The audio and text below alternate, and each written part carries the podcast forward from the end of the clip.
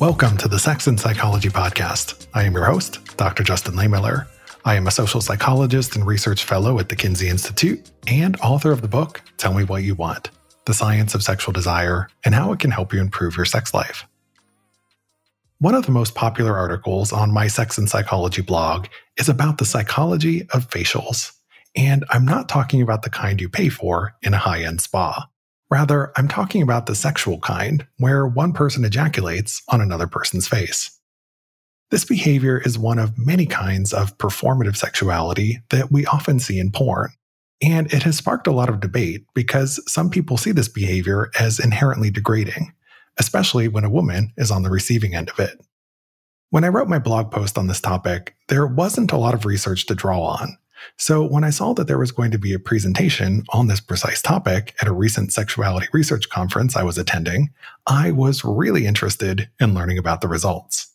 So I've invited the author of that study to speak with me today. We're going to dive into the psychology of facials and of performative sexuality more broadly. We're going to explore how performative sex intersects with porn, sexual self esteem, pleasure, and more. We're also going to discuss what to do when you feel constrained by performative expectations in the bedroom. I am joined today once again by Dr. Megan Maas, an assistant professor in human development and family studies at Michigan State University. Her award winning research, recognized by the American Psychological Association and funded by the National Institutes of Health, focuses on media impacts on adolescents' sexual and mental health. She has been training teachers, social workers, and school counselors on pornography use among teens for the last decade. This is going to be a fascinating conversation. Stick around, and we're going to jump in right after the break. OhMyGodYes.com is a website with findings from the largest ever research study into women's pleasure. In partnership with Kinsey Institute researchers, tens of thousands of women were asked what made their pleasure better, both solo and with partners. And then they found the patterns in those discoveries and organized all of that wisdom on omgyes.com in the form of super honest videos, animations, and how to's. It's a fantastic resource that can help you to find new things you didn't even know that you or your partner liked. Visit omgyes.com slash Justin to learn more and enjoy 33% off. This is also an incredible tool for therapists and clinicians to advance your knowledge and provide evidence based care for your clients. It provides data that normalizes diverse experiences, a guide to varied pleasure techniques, and a framework for couples to explore their preferences. Clinicians and therapists can get a free personal membership by visiting omgyes.com/doctors. That's omgyes.com/doctors.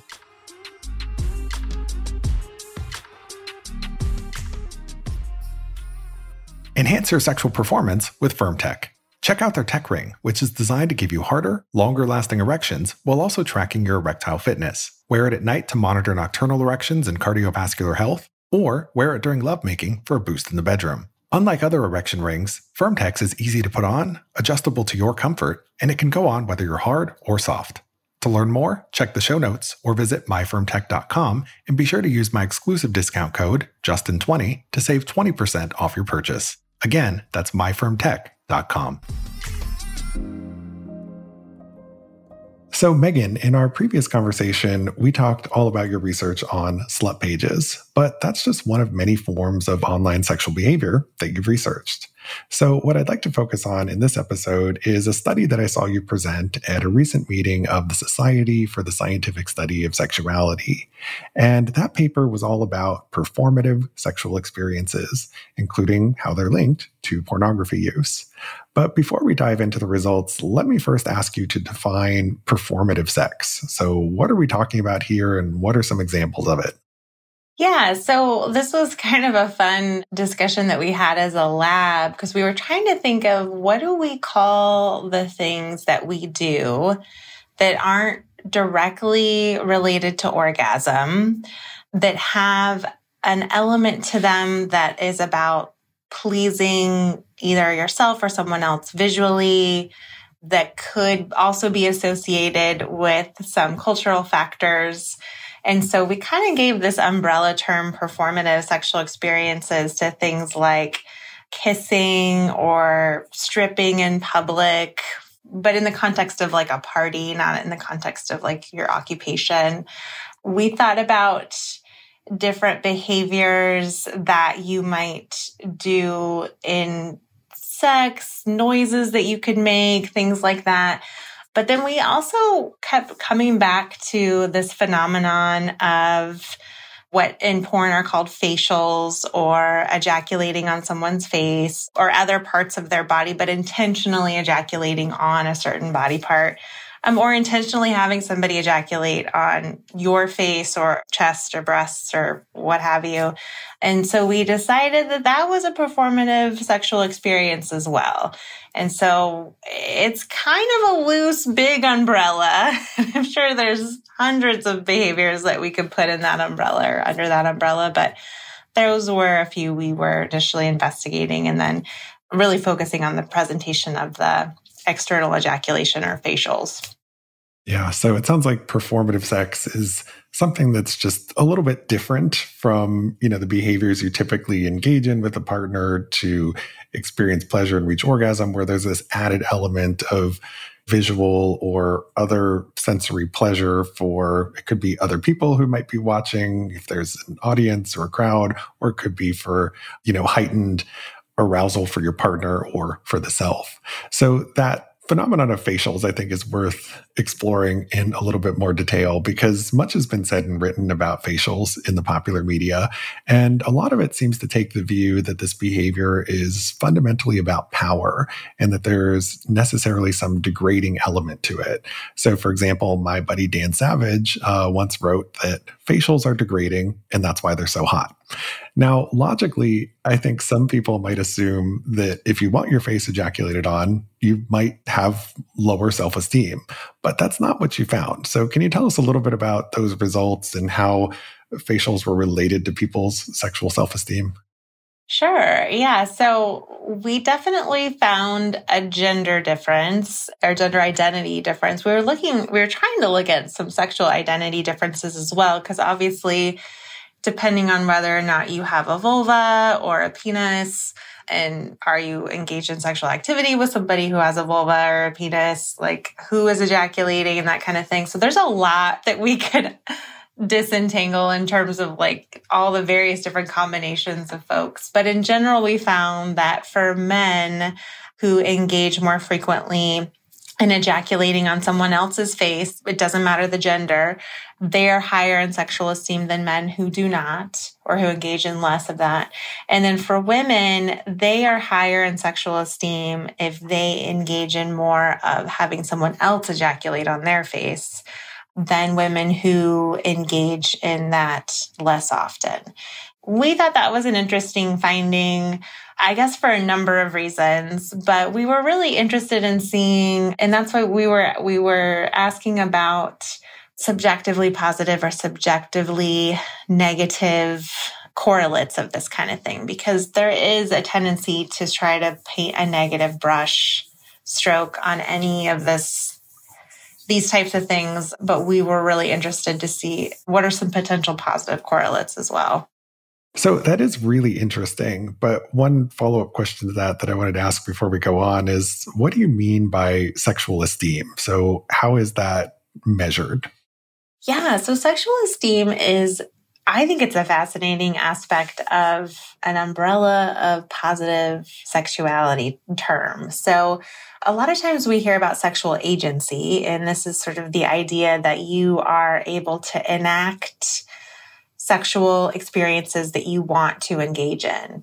And that's really important. But when we think about how we think of ourselves as sexual human beings, that is an important, more holistic perspective of our own positive sexual selves.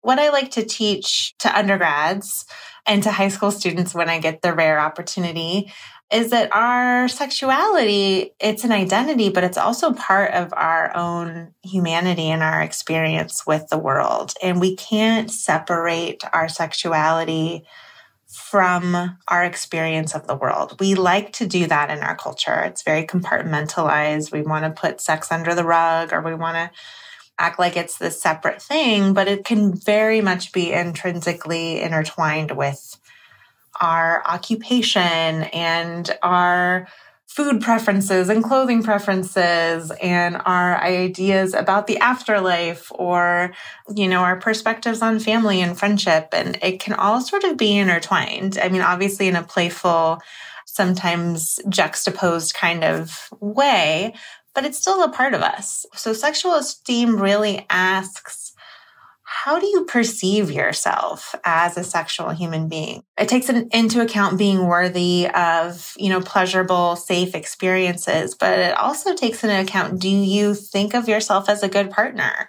Are you able to give and receive pleasure? Do you feel like you're knowledgeable in this area? So, very similar to global self esteem, or what we call in you know psychology global self esteem just a general sense of positive feelings towards oneself. But this would be, you know, this positive perspective towards your sexual self, which we like to think of as like a holistic marker of well being. So it sounds like it's tapping into sexual self confidence and sexual empowerment in a lot of ways. So people who are into giving and receiving facials seem to have a bit more of this uh, sexual self confidence. Now, we know that facials have become ubiquitous in porn in the last few decades. You know, some people actually speculate that the increased popularity of facials in porn can actually be traced back to the initial outbreak of AIDS in the late 70s and early 80s. And specifically, it's thought that porn actors might have tried to mitigate the risk of exposure to HIV by taking ejaculation outside of the body. But in doing so, they might have unintentionally laid the basis for this huge interest we see today in facials.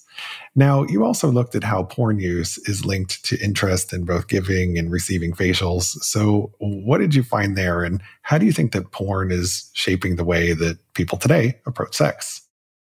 Gosh, you know, I mean, I felt like we had to measure it because, yeah, we do have this sort of idea that facials come from the porn industry. And I have heard and read about the connection to AIDS and the emergence of the AIDS epidemic.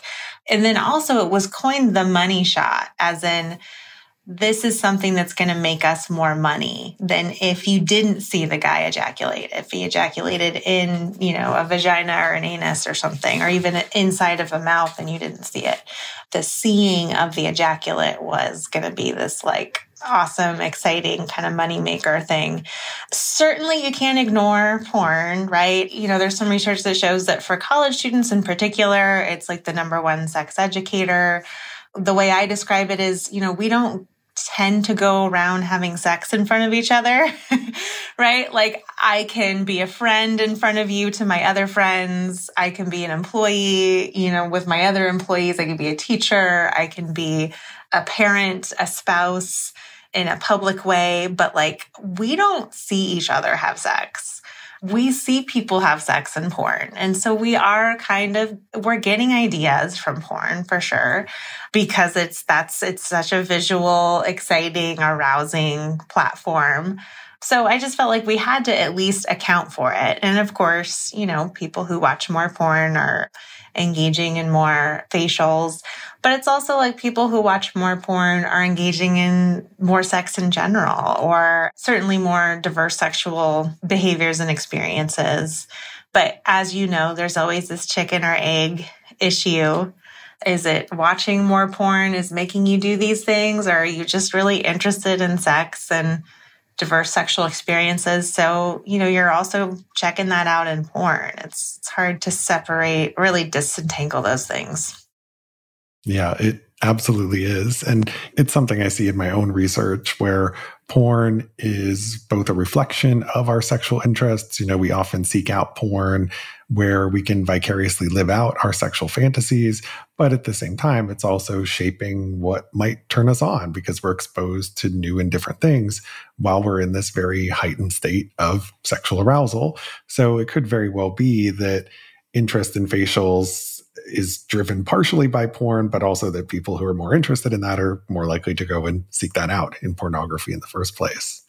Now, related to this, I, I, think I've mentioned on the show before, but there's a study I'd love to run at some point, which I informally call the Where Do You Come study. And basically, you oh, know, sign me people, up. We can do it together.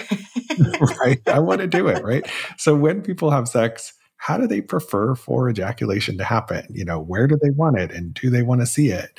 And I think you can also look at that in relation to people's personality and maybe their interest in BDSM and their other sexual interests more broadly.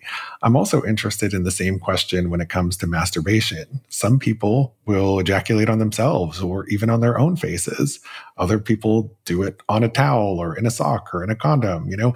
And I would speculate that for some people, where they ejaculate might have to do with this visual appeal. You know, it could be part of that performative sexuality, whether for the self or for a partner, you know, and maybe it is for others more about kind of like the proof of sexual satisfaction, that sort of money shot idea, you know, that we really associate having this visual with having great pleasure or something. But for other people, it might also be about the physical sensation of it, you know, and how ejaculation feels on the skin. And for other people, you know, it could really be about power. So, you know, there could be a lot of different things that are driving this. And I know it's just speculation, but I'm curious as to whether or not you have any other thoughts on this. I can't help but continually just kind of go back to some like OCD germaphobe stuff because, you know, there's just some people, and maybe this could be part of the study too. Some people just want to clean up like right after sex. They just got to clean it up. It's got to, you know, other people are fine to just bask in whatever mess is there. And some people really want to clean it up. So I keep thinking there's got to be some connection to that certainly people talk about the power thing. I think there is something very powerful, especially if you're standing over somebody.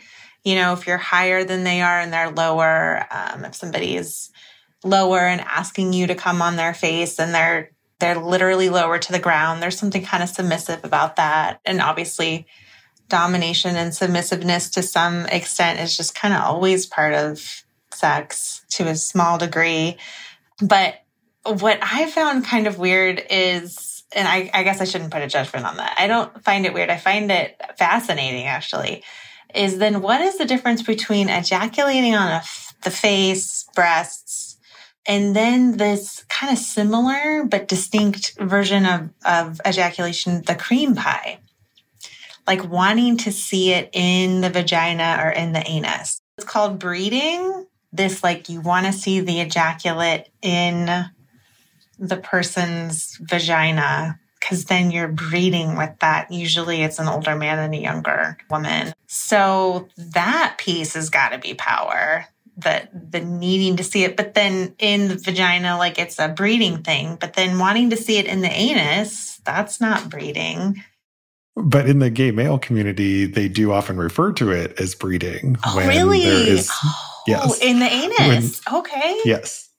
You know, it's it's funny. You're the second person in like the last two weeks who's had a shocked reaction to that because I actually got a call from a journalist recently who is writing a whole piece on breeding among heterosexuals and how it's like this new and emerging fetish in the post Roe v. Wade world where, you know, because there's that heightened risk of pregnancy and sex in a lot of ways is becoming more taboo because of these restrictions on sexual health care resources. I don't know to what extent that's true, but you know, their hypothesis seemed to be that breeding is becoming more of a kink among heterosexuals due to the changing sexual landscape. And so maybe facials are going to go out of popularity to some extent because there's this sort of fetishization with intravaginal ejaculation. But as I mentioned, you know, this idea of breeding is something that is commonly used in the gay male community. And, you know, it's been funny to watch some of the reactions on social media that some LGBTQ folks are saying, you know, it's kind of funny that heterosexuals are just now discovering this because course. it's been around for a long time. but yeah, it's, uh, you know, part of the value in being a sex researcher is just, you know, understanding all of these different forms of sexual diversity and what turns people on. Yeah. And how it just varies depending on context. It's just different meaning too, you know. Um, I'm trained as a developmental psychologist. In some ways, I have interdisciplinary training in prevention science and media literacy and developmental psychology. And um, I'm a, a, firm believer that the sexual experiences we have at 14, 15, 16 are just vastly different than those that we have in our 30s. And that a lot of the cultural context and the media context, the porn context, all of that really matters in a different way when you're sexually inexperienced and younger than it does when you're more sexually experienced and, and older. And so in breeding, cream pie, you know, that I think it just holds a very different meaning, right? When it's like in the context of a gay couple or in the, you know, daddy daughter porn world, obviously very different meanings than a heterosexual couple orgy porn or something. It's just all very different, right? It's fascinating. I, this is why our jobs are just endlessly fascinating. Yes, absolutely. And one other connection there with the breeding and cream pie is that it often coincides with other kinks and sexual interests. You know, for example, one case where we hear a lot about cream pie is in the context of cuckolding, where one person is watching their partner have sex with another person. And oftentimes, in cases where you have a male female couple and they're bringing in another man who has sex with a woman while the husband or boyfriend is watching. Oftentimes, he will engage in this act of forced submissive bisexuality, where after this third person has come in and ejaculated inside the female partner, the male partner will then be forced to clean out the other person's ejaculate with their tongue, right? So, you know, it can kind of coincide with some of these other sexual interests as well. And so, you know, different people might be drawn to it for very different reasons. So, porn and sexual self esteem may be some of the things that drive performative sexuality, but you also find that alcohol and drug use are associated with more performative sex as well. So let's talk about that for a moment.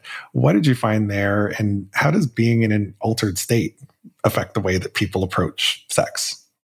So, alcohol myopia theory really suggests that alcohol, and this could be true for other drugs as well, but certainly alcohol, it narrows our view, our scope of the world while we're inebriated.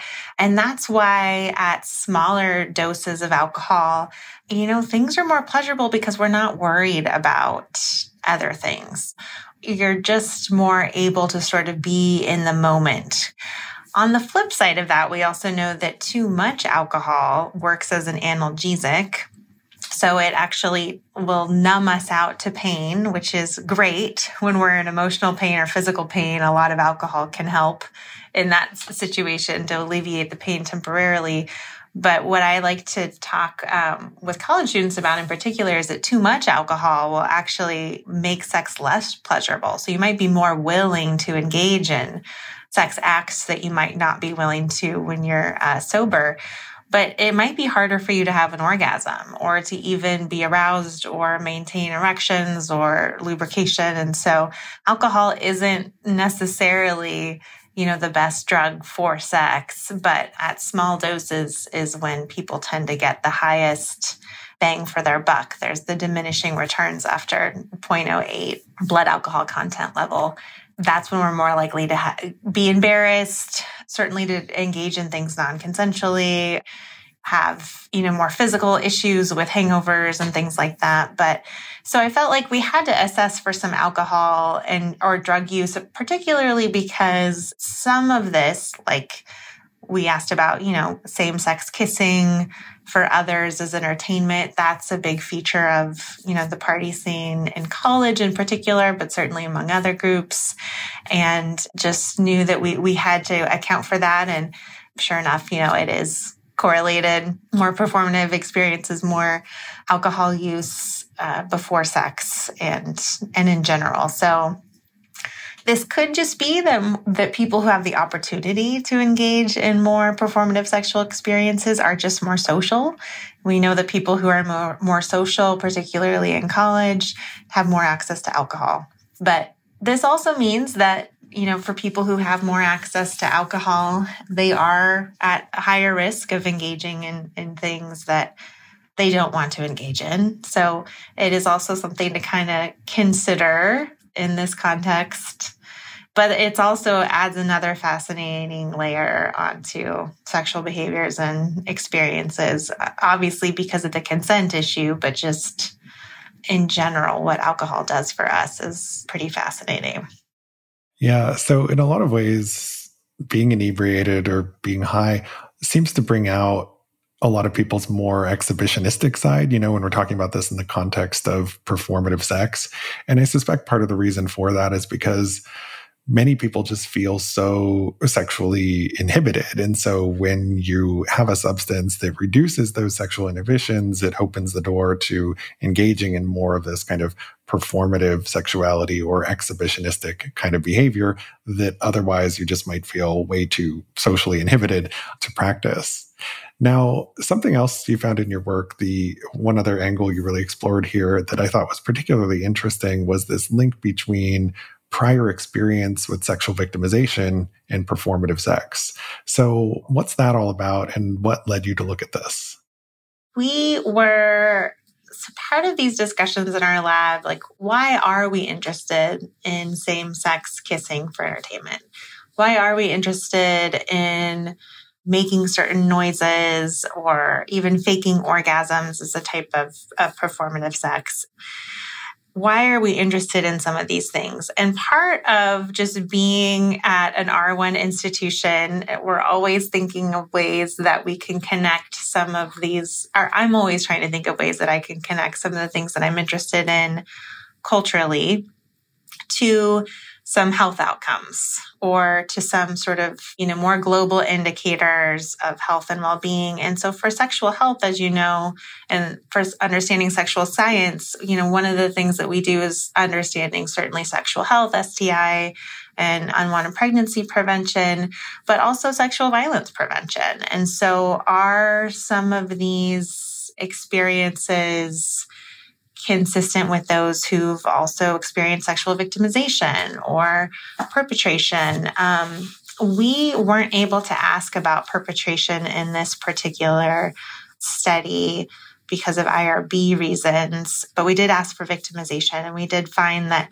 for those who are getting their faces ejaculated on, that is associated with more sexual victimization or a higher likelihood of, of having a prior sexual victimization experience which is also pretty consistent with some other sexually submissive experiences that have been documented in prior literature. I think it's also really important to state that even if you are really interested in being tied up, spanked, ejaculated on, being sexually submissive, somebody who's interested in that it does not mean that they have been raped or experienced sexual assault at a point in their life or that there's something wrong with them that they would like that kind of thing.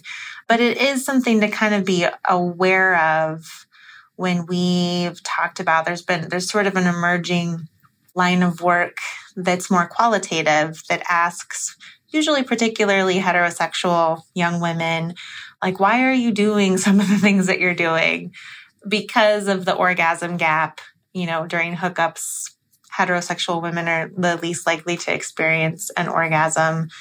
And so some scholars have really gotten to this idea that of asking particularly young women, but I think this could go to anybody, you know, we could ask this to, of anyone is, are you doing this because you desire it? Or are you doing this because you think it looks good? So part of performative sex might be, oh, I really want to look good. I really want to please him. Or does this position look good? Or am I doing the right thing? Am I being like the hot porn girl? If you're doing it for those reasons, I suspect that there's not a whole lot of positive consequences you're going to have from that. I, I expect that there's going to be some issues with that. That isn't to say that you can do these things and also have pleasurable sex, orgasms, safe sex, that kind of thing. But I think the next steps of this work, um, if we continue to do this work or if, if others are inspired to do it, would be to ask some motivations around are you doing this because it's fun for you and and you like letting go and being you know not being in charge or or is it that you're just trying to make somebody else think you're hot or are you just reenacting what you're seeing in porn? Because there, there's a very different motivations for engaging in the same behavior. Yeah, so many fascinating questions there. And just to add a couple of points to that, one thing I've seen in my research is that there is a small but statistically significant link between prior experiences with sexual victimization and having a greater interest in BDSM. Does that mean that everyone who's into BDSM has a history of sexual victimization? No, but for some people, these things are tied together in a way. And I think it's really fascinating and, and worth exploring to look at the ways in which experiences with victimization might shape our future sexuality and the way that we approach sex and it's possible that you know some of this performative sex stuff might be part of that and i think sort of unpacking what are the reasons behind that could be very interesting to explore. And is it that for some of these individuals, they have a harder time being in the moment and getting what they want out of sex? And so performative sex might be a way of kind of covering up for some of those emotional issues or negative thoughts or associations they have with sex. You know, it, it could be worth exploring that in more detail. But basically, you know, everything that we've talked about here suggests that performative sex is this very complex phenomenon. People might be into it for very different reasons. And you totally anticipated in your previous answer what my next question was going to be, which was whether performative sex is a good or bad thing, right? And I knew you were going to ask. and you know, I think you you you kind of covered it well that if you're not really getting what you want out of sex, then that's a problem. But if you're enjoying yourself, having a good time, if this is mutually pleasurable, then hey, there's nothing wrong with that. There's no shame or judgment there. So I guess one final question for you on this topic is, you know, let's say you're engaging in these performative sex acts, but it's not really what you want, right? And if you're feeling like you have this certain sexual script that you need to follow and that's constraining you and preventing you from exploring your own sexuality, or you feel like you're always performing for the benefit of your partner at the expense of your own pleasure, what can people who feel very constrained by performative expectations do to break free of them and get more of what they want out of sex? I think part of it, so this might be an old school thought. You know, mindfulness in sex is sort of reemerging as like as a new way to approach sex, even though, you know, it's a very kind of old school way of, of treating a lot of sexual issues, right? Of sensate therapy, you know, the history of, of, sensate therapy is really an old technique where you really just are focusing on what things feel like.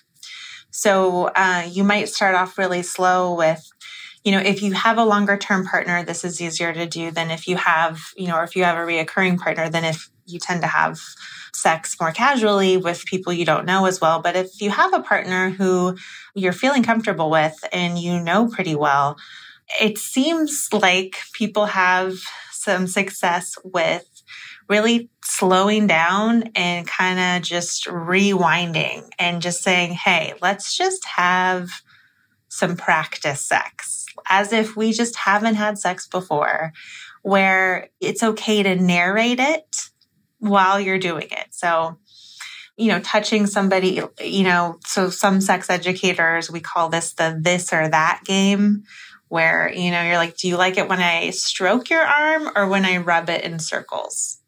Do you like breath on your neck or do you like kisses or bites on your neck? And with the goal that we're not focused on orgasm. So we're just kind of seeing what each other likes, what they like to feel like.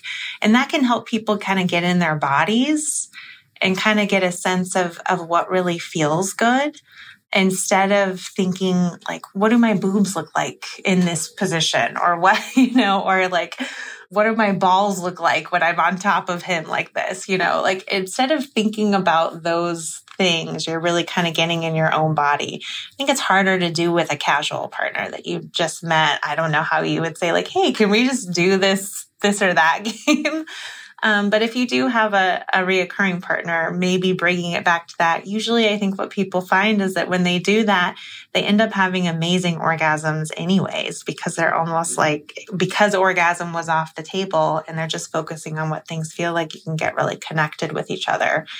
So I would say, in the most practical, applied advice, that would be the advice that I have in terms of, of something to try to really just kind of see what you like that feels good to your body and isn't necessarily something that just looks really good on screen. So, you know, you're wanting to to emulate that in real life because we do know that a lot of the stuff that's fun to watch in porn is not so fun to do in person or is it might not be as comfortable to do in person or might not feel as great. So just because it looks good on screen doesn't mean it's going to feel good in person like that. So bringing it back to what really feels what your body's really feeling I think can help.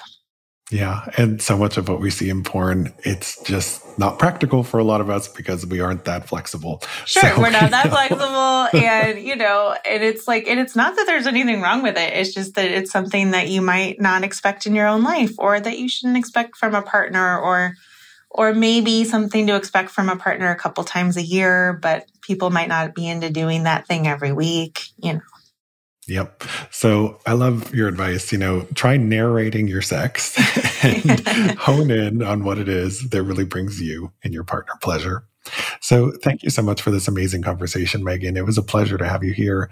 Can you please tell my listeners where they can go to learn more about you and your work? Yeah, so you could go to meganmaas.com. That's my website. And you can sign up for my mailing list there. Um, I'm also on Twitter at Megan K. Maas. I'm happy to answer emails or, or, what have you. And it's always such a pleasure to talk to you, Justin. I'm so glad we were able to connect and thanks for having me.